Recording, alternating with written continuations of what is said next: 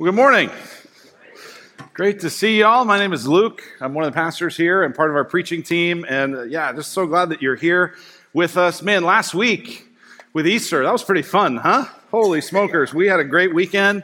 Um, thanks for coming. Uh, we had about 2,400 people on campus over the two services outside, which was really cool.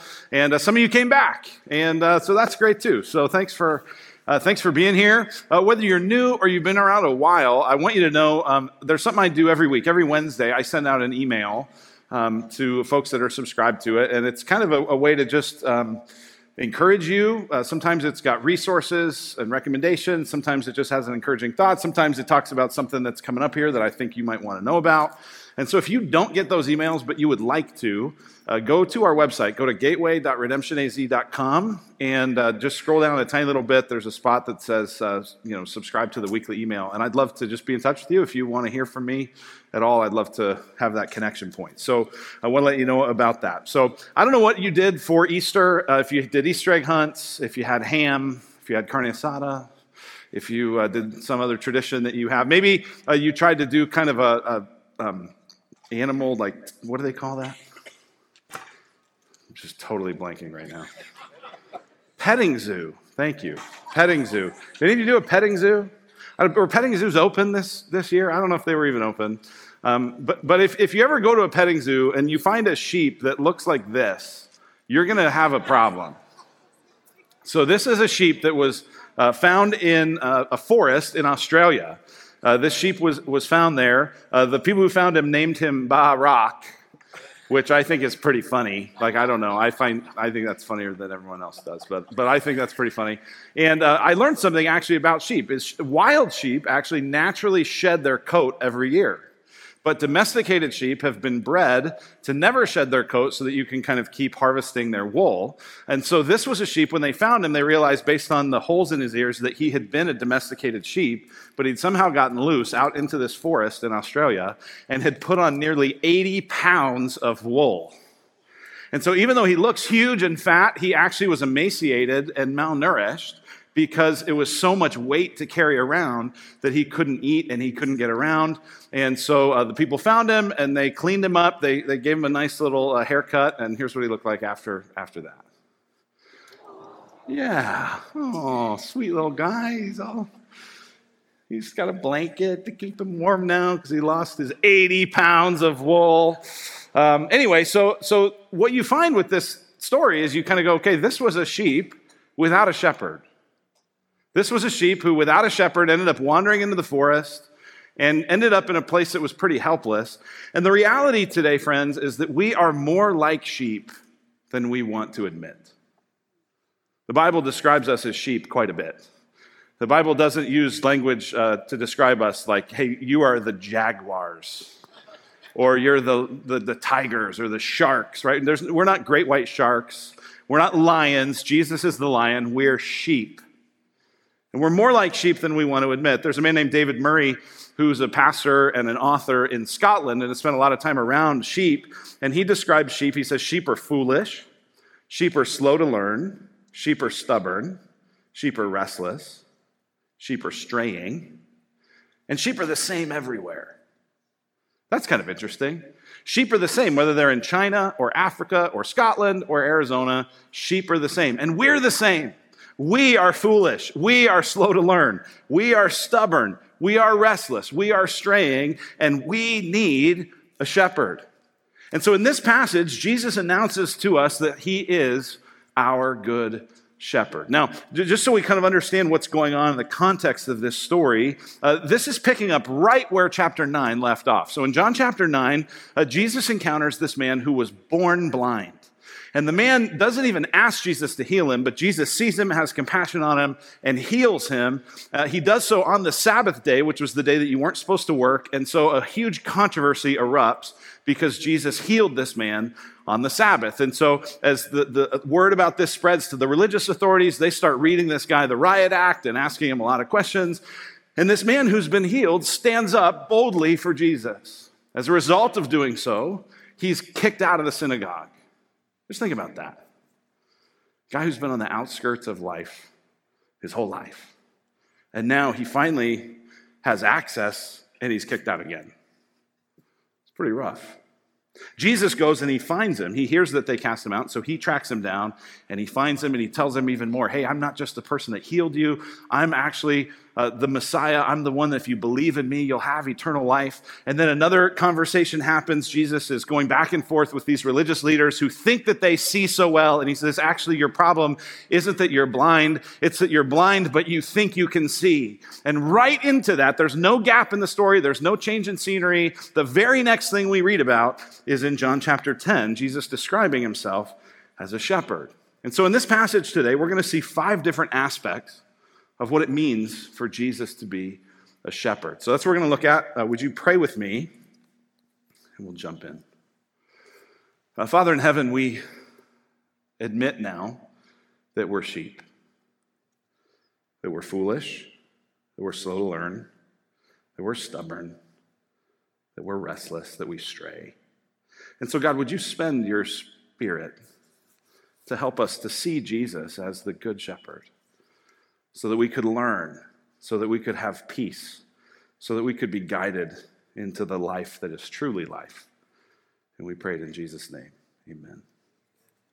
All right, the first truth that we see from this text is that Jesus is the true shepherd who knows his sheep and they know him. If you have a Bible, you want to follow along with me here in John chapter 10. We're going to look at some of this pretty closely, so uh, just track with me. And in the first five to six verses, uh, Jesus describes himself as a true shepherd in contrast to thieves and robbers and people who are merely trying to destroy the sheep. He says this He says, Truly, truly, I say to you, he who does not enter the sheepfold by the door, but climbs in another way, that man is a thief and a robber.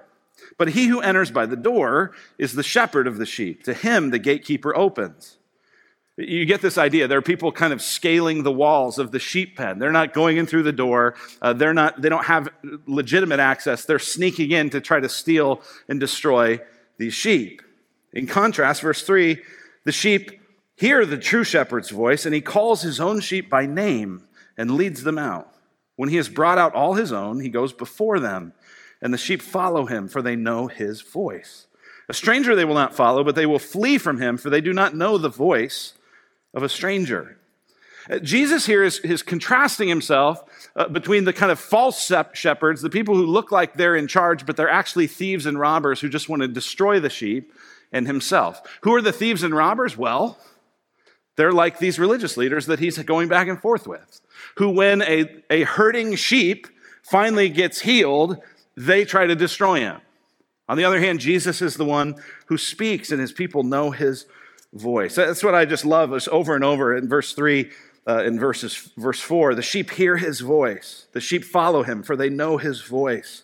They do not know the voice of a stranger. This is, this is relationship language, this is familiarity language. Some of you moms, you have this just superpower that most of us dads don't have, which is you can be in a crowded room with lots of kids running around, and all of a sudden you hear a cry, and it's your kid, and you know it's your kid. Right? Us dads, we don't even know.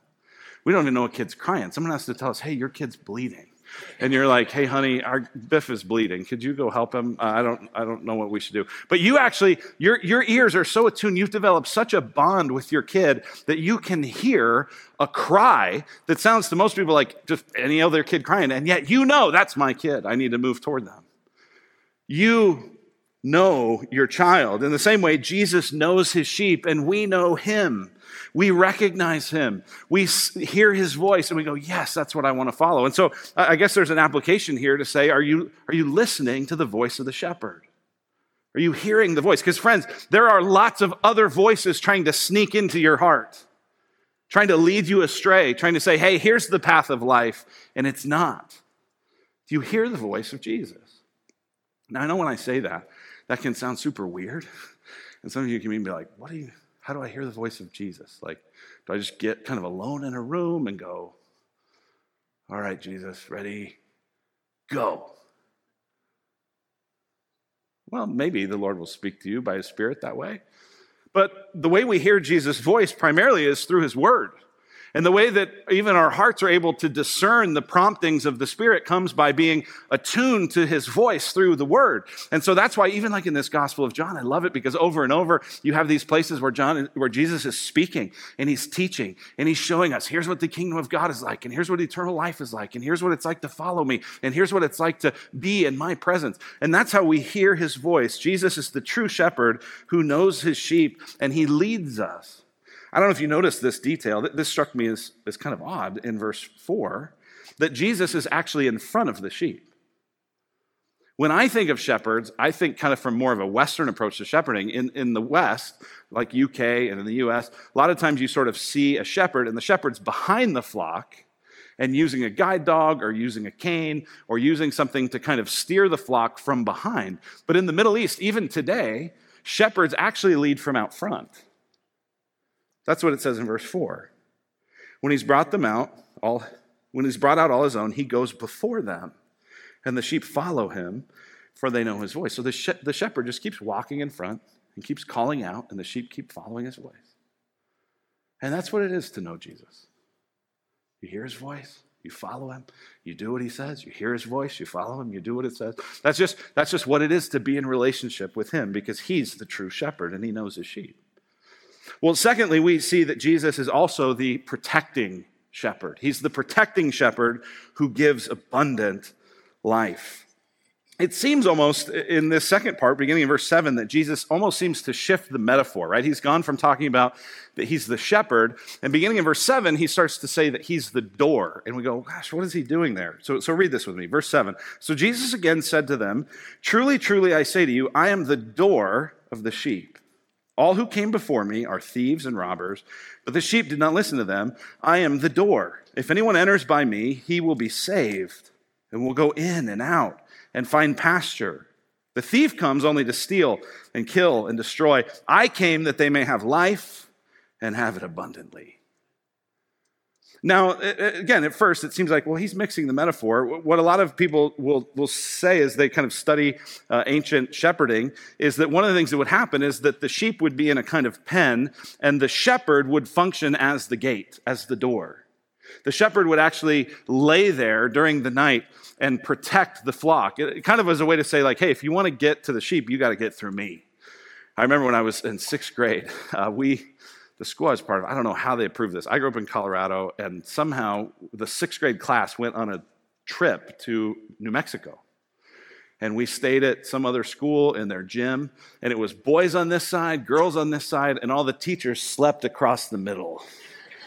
You know, thou shalt not pass, right? It was like, you can't get across, right? Or, or, or this happened uh, last Saturday. So, so last Saturday, we were preparing for the Easter service outside and um, we had it all kind of set up so that on Sunday, the sprinklers would not be on, right? Some of you actually were wishing the sprinklers would turn on during that 10 o'clock service because it was hot. Um, but, but we'd kind of prepped, okay, Sunday the sprinklers are off. Well, the band practiced on Saturday, they got through their rehearsal, and a little bit after that rehearsal was finished, the sprinklers turned on.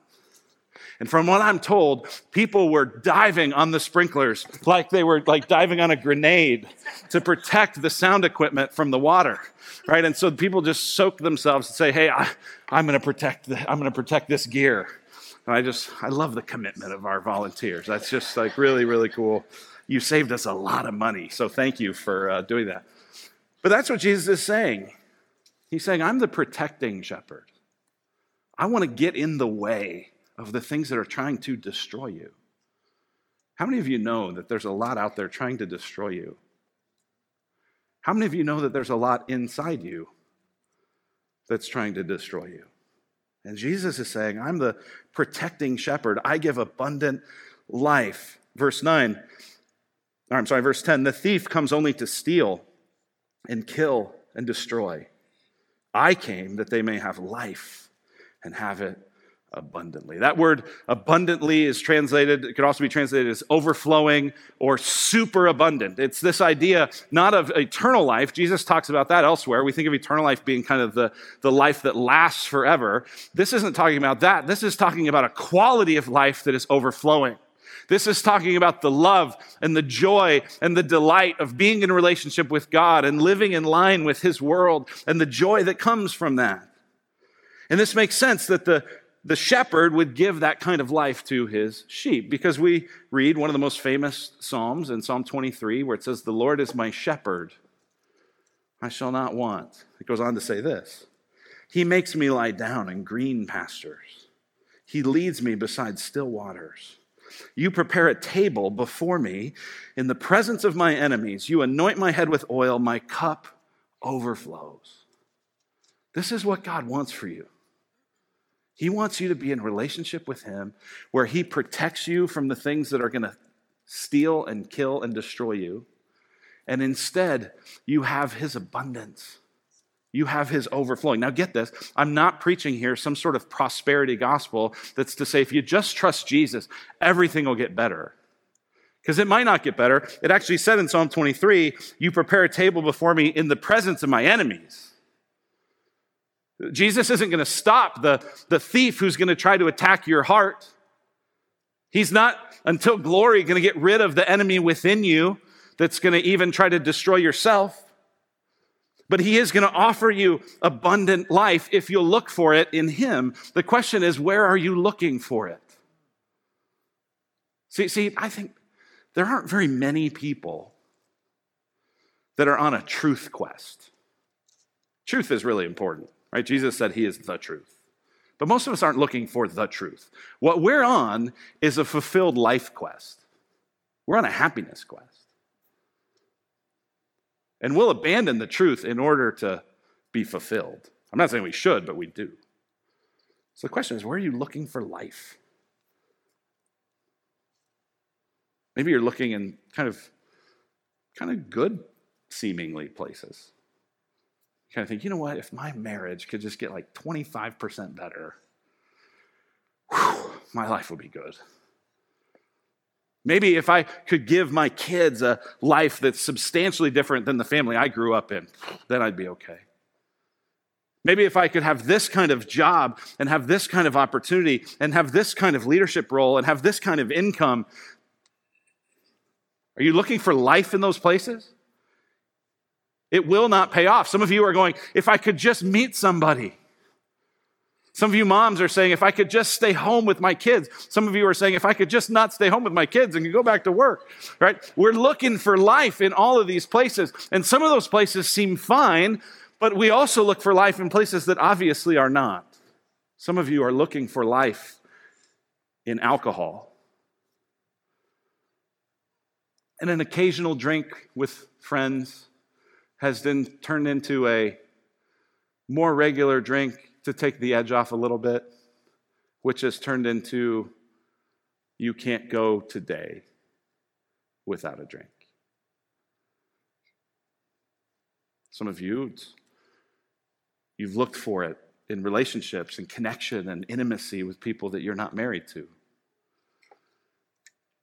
Some of it you, you look for it in, in spending money just constantly looking to fill that hole in your heart with stuff. See, the problem isn't that we want a fulfilling life. The problem is that we look for it everywhere but Jesus. And God actually calls that evil. See, we think about sin being uh, doing bad stuff, but actually, according to the Bible, sin isn't just doing bad stuff, sin is looking to have your heart fulfilled anywhere other than God. Look at this verse in Jeremiah chapter 2. The prophet writes this Be appalled, O heavens, at this. Be shocked. Be utterly desolate, declares the Lord. That's quite an introduction. Hey, this is disastrous. Oh, what's so disastrous? Verse 13 My people have committed two evils. They have forsaken me, the fountain of living waters, and hewed out cisterns for themselves, broken cisterns that can hold no water.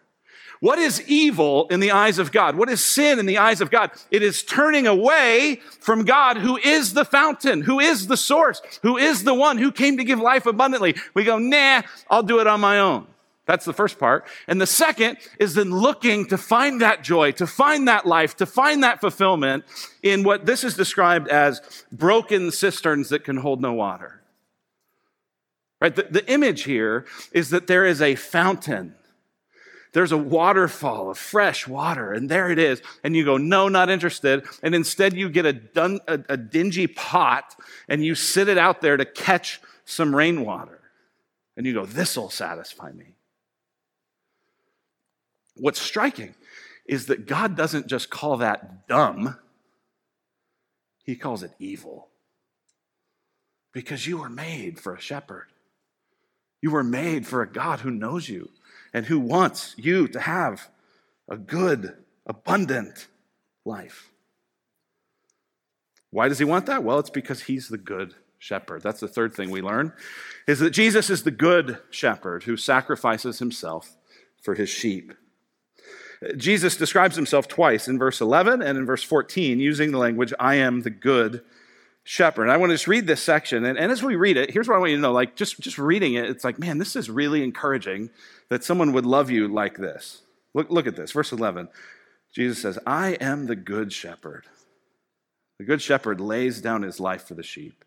He who's a hired hand and not a shepherd, who does not own the sheep, sees the wolf coming and leaves the sheep and flees. And the wolf snatches them and scatters them. He flees because he's a hired hand and cares nothing for the sheep. I am the good shepherd. I know my own, and my own know me, just as the Father knows me, and I know the Father, and I lay my life down for the sheep.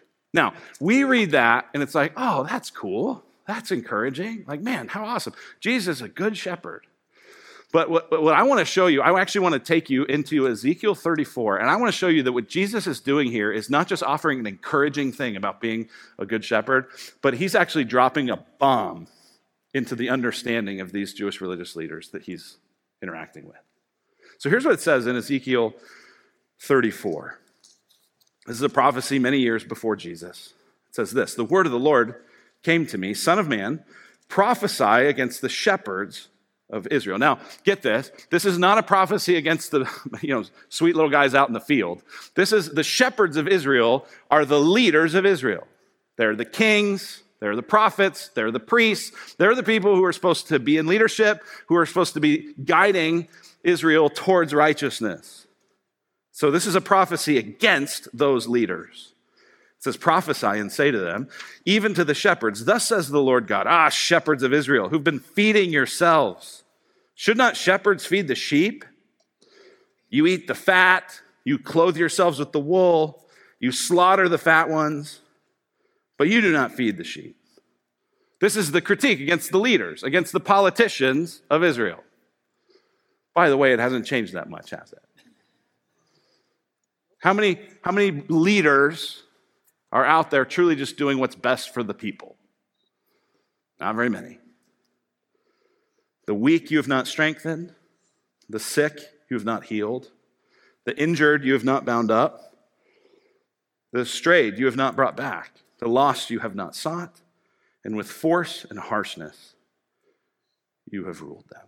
So get this instead of laying your life down for the sheep and sacrificing yourself for the sheep, you've sacrificed the sheep for yourself. Now, listen, I got to tell you, as a, as a leader, as a, I mean, my title is pastor. The word pastor, do you know what it means? Shepherd. So I can't read this and just go, oh, those jerks in Washington. I have to actually like hold the mirror up to me. You know, you know what? I don't love as well as I should. I've had plenty of times when people in my care have felt like a person who was scattered. That's the next part. They were scattered because there was no shepherd, and they became food for all the wild beasts. My sheep were scattered. They wandered over all the mountains and on every high hill. My sheep were scattered over all the face of the earth with none to search or seek for them. So there's a lot of corruption here going on among these leaders, but even among human leaders, even among people that are really trying to do a good job. I think about our pastors, I think about our elders. Our desire is not in any way to um, somehow fatten ourselves up at the expense of the flock, and yet there is a reality of we, we can't care for people as well as Jesus can. And so there's a, there's a limit to how much any human shepherd can do, which is why in Ezekiel 34, God says, I'm going to do something that you've never seen before. Look at verse 11. It says, For thus says the Lord God, Behold, I, I myself will search for my sheep and will seek them out. As a shepherd seeks, it, seeks out his flock when he's among his sheep that have been scattered, so I will seek out my sheep, and I will rescue them from all the places where they've been scattered on a day of clouds and thick darkness. I myself will be the shepherd of my sheep, and I myself will make them lie down, declares the Lord God. I will seek the lost, and I will bring back the strayed, and I will bind up the injured, and I will strengthen the weak, and the fat and the strong I will destroy. I will feed them in justice. This is God Himself saying, if you want the job done right, you got to do it yourself. And so He's saying, I'm coming. And so listen, when Jesus shows up and says, I am the good shepherd, what is He saying? I'm God. He says it twice in case you missed it. This is not just Jesus going, I care about people. This is Jesus saying, I am God. The prophecy of Ezekiel 34 that all of you religious leaders listening to me, Jesus would say, You know that prophecy, and you know how it condemns you, and you know how you have been acting just like those people with this blind man, and I am the good shepherd. Why is he the good shepherd? What makes him the good shepherd? Well, he says in verse 11, I'm the good shepherd. The good shepherd lays down his life for the sheep. He compares it to a hired hand who sees a wolf coming, and see, instead of fighting off the wolf at the risk of his own life, the hired hand flees and runs away. But Jesus says, No, I'm the true shepherd. I see the wolf coming, and I fight it even to the death. And Jesus, get this, he doesn't just risk his life to save us. He gives it. What's the wolf coming against us? It's sin, it's Satan, it's the corruption of the world, it's the flesh within us that still wants to hold on to a life without God. And Jesus sees that coming at us like a freight train, and he steps in front of it and he sacrifices himself for us. Now, he's hard on the hired hands. I, I, was thinking about this and going, okay, think about this. Think about you're, you're a shepherd and there's a wolf coming and you're protecting sheep. I would kind of think there might be a point at which you go, they're just sheep. I'm going to live to see another day. Sorry, wolf, I'm out of here. Right? Like there is a party that's like, would a human shepherd literally die for sheep? It's almost like asking would a divine shepherd literally die for humans? Yet that's what Jesus did. Again, we're not the jaguars, we're not the lions. He's dying for sheep, for confused, slow, stubborn, restless, straying, foolish people like you and like me. That's the extent of his love. That's why he's truly the good shepherd. All right, here's the fourth aspect of Jesus as shepherd that we have to see, and especially for a room like this, we need to make sure we don't miss this. Uh, the fourth thing is that Jesus is the worldwide shepherd, the worldwide shepherd who unites people from every tongue and tribe and nation. Now, the people of Israel, when they heard Ezekiel 34, they assumed that the flock of God was Israel and only Israel. And so then Jesus says this in verse 16 And I have other sheep that are not of this fold. I must bring them also, and they will listen to my voice. So there will be one flock, one shepherd. Get this. If you are here today and you're not ethnically Jewish, which I'm guessing is most of you, if you're not ethnically Jewish, verse 16 is about you. It's saying, hey, Jesus wasn't content to just save one little nation in one little spot, in one little part of the world, but Jesus came to be the worldwide shepherd, to give his life as a ransom for many of every nation, tribe, and tongue. Remember what that guy at the beginning that I quoted who, who talked about the qualities of sheep, and he said, sheep are the same everywhere. Which means all of us everywhere need Jesus. We all do. It's easy to focus on our differences, isn't it? And there's an appropriate place for that, right? Like it, it's, it's significant and important to listen to the stories and the experiences of people who are different from you. That's really valuable.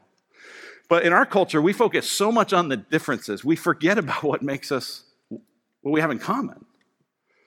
One of my favorite preachers uh, has just shaped my life in a lot of different ways is a guy named John Piper. And John Piper uh, pastored for a long time in uh, Minnesota and now is writing and speaking and doing different things. But John Piper is this very traditional guy. He's in his 70s.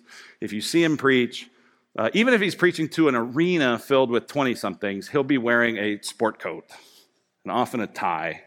And it's usually kind of an old sport coat that doesn't fit real well. It's like one of three or four that he has. He's living lean.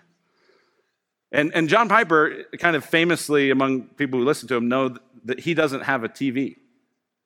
So you don't listen to John Piper you're like, man, this guy seems like he's really knowledgeable about all the cultural stuff that's going on. And yet, what's amazing is he has a huge following among young Christians. They love listening to him. And I heard an interview once where someone asked him, they said, Pastor John, why is it that you have so much influence with young people when you are so like not culturally relevant? And you know what he said? He said, I focus on the things about people that never change. And if you focus on that, you'll always be relevant. Listen, friends, we are sheep everywhere, all of us. We are sinners in need of forgiveness. We are anxious in need of peace. We are insecure in need of love and affirmation. We are lonely in need of friendship. We are longing for transcendence and something bigger than us, and we need God. That, that's true for all of us. And Jesus came to be that shepherd so that we could be one flock, one shepherd, showing the world this is what's possible if you look to the shepherd. See, the world wants to have all of us try to be one and try to bring together this kumbaya kind of thing, but has no resources to pull it off. Why? Because they won't bend the knee to the shepherd. And yet, if we will bend the knee to the shepherd and we will love like he loves and we will care like he cares, we could actually show the world that the kind of diversity and the kind of unity and the kind of reconciliation that they long for is only possible in Jesus. He's a worldwide shepherd. And finally, we see in this passage that he is a risen shepherd, a risen shepherd who lays his life down and takes it up again. He says this in verse 17 For this reason the Father loves me, because I lay down my life that I may take it up again. No one takes it from me, but I lay it down of my own accord. That's an amazing statement. Jesus wasn't a victim of a Jewish conspiracy and Roman power. Jesus laid his life down. He says, I have authority to lay it down, and I have authority to take it up again. Twice he says, I'll take it up again. I'll take it up again. This is amazing. Jesus is predicting his death, predicting his resurrection, and then get this, he pulls it off, which means he has more authority than anybody. Right? I, I could predict that I'm going to die, but I can't predict that I'm going to rise again. I don't have that kind of authority. Jesus does. So, the question that this leaves us, the question this passage leaves us with is, is where will you land about Jesus? What, what do you make of him? I mean, here, here's the fascinating thing about this passage there's no commands in it. Like, you don't read this and go, oh, in light of this, I need to go do this, this, this, and this. This is not like, hey, here's a good way to live. This is just Jesus saying, here's who I am. I'm God. I'm the shepherd. I'm going to sacrifice myself. I'm going to rise again. You'll find true life in me and in me only. That's who I am. It's a declaration that invites a response. What's your response?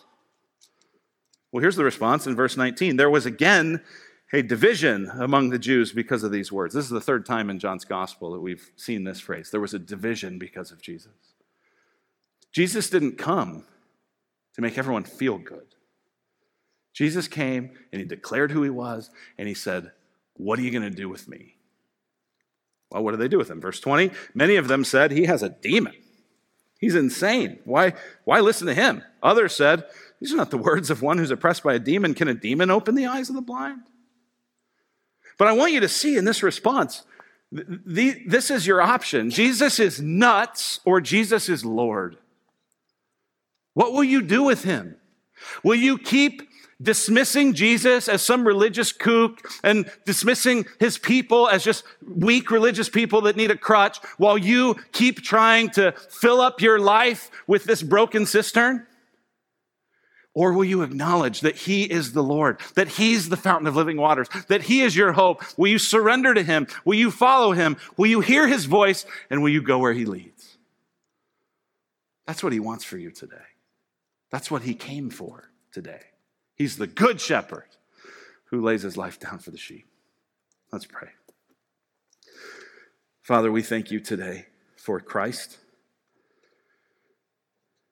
for your generosity and your goodness and your faithfulness to send him in our place.